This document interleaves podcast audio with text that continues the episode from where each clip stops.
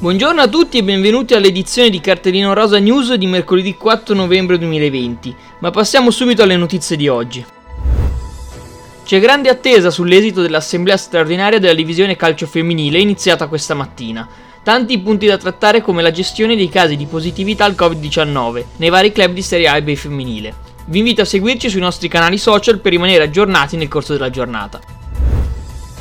A proposito di casi positivi, sono due quelli riscontrati nel Tavagnacco. Le giallo-blu sono adesso in isolamento fiduciario, con lo stop anche degli allenamenti fino a lunedì. Si attende solo il comunicato ufficiale della federazione per il rinvio della gara contro il Cesena, in programma domenica.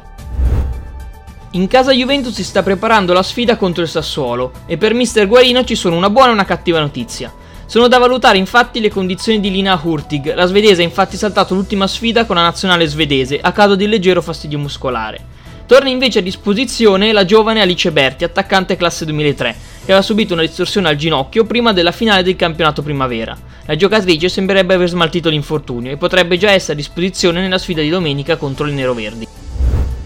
Si rinforza il Vis Civitanova, squadra militante in Serie C nel girone C, mettendo a segno due nuovi colpi. Dalla Jesina arriva Monica Silvestrini, centrocampista offensivo classe 2001 mentre dopo un periodo nel futsal torna al calcio 11 Claudia Galassi, centrocampista classe 96, cresciuta nella Jesina oltre ad aver militato in Serie A con il Riviera di Romagna. Si sono giocate le prime quattro gare del primo turno di qualificazione della Women's Champions League. Avanzano dunque il Cluj, grazie al successo per 2-1 sul Birkirkara, il Sarajevo che liquida il Ramata Sharon con un secco 4-0, il Valsania che elimina solo ai rigori il Kurubu Dernegi ed infine il Ferencvaros, vincente nella sfida contro il Racing Lussemburg. Nella giornata di oggi si giocheranno le nove gare rimanenti del primo turno eliminatorio.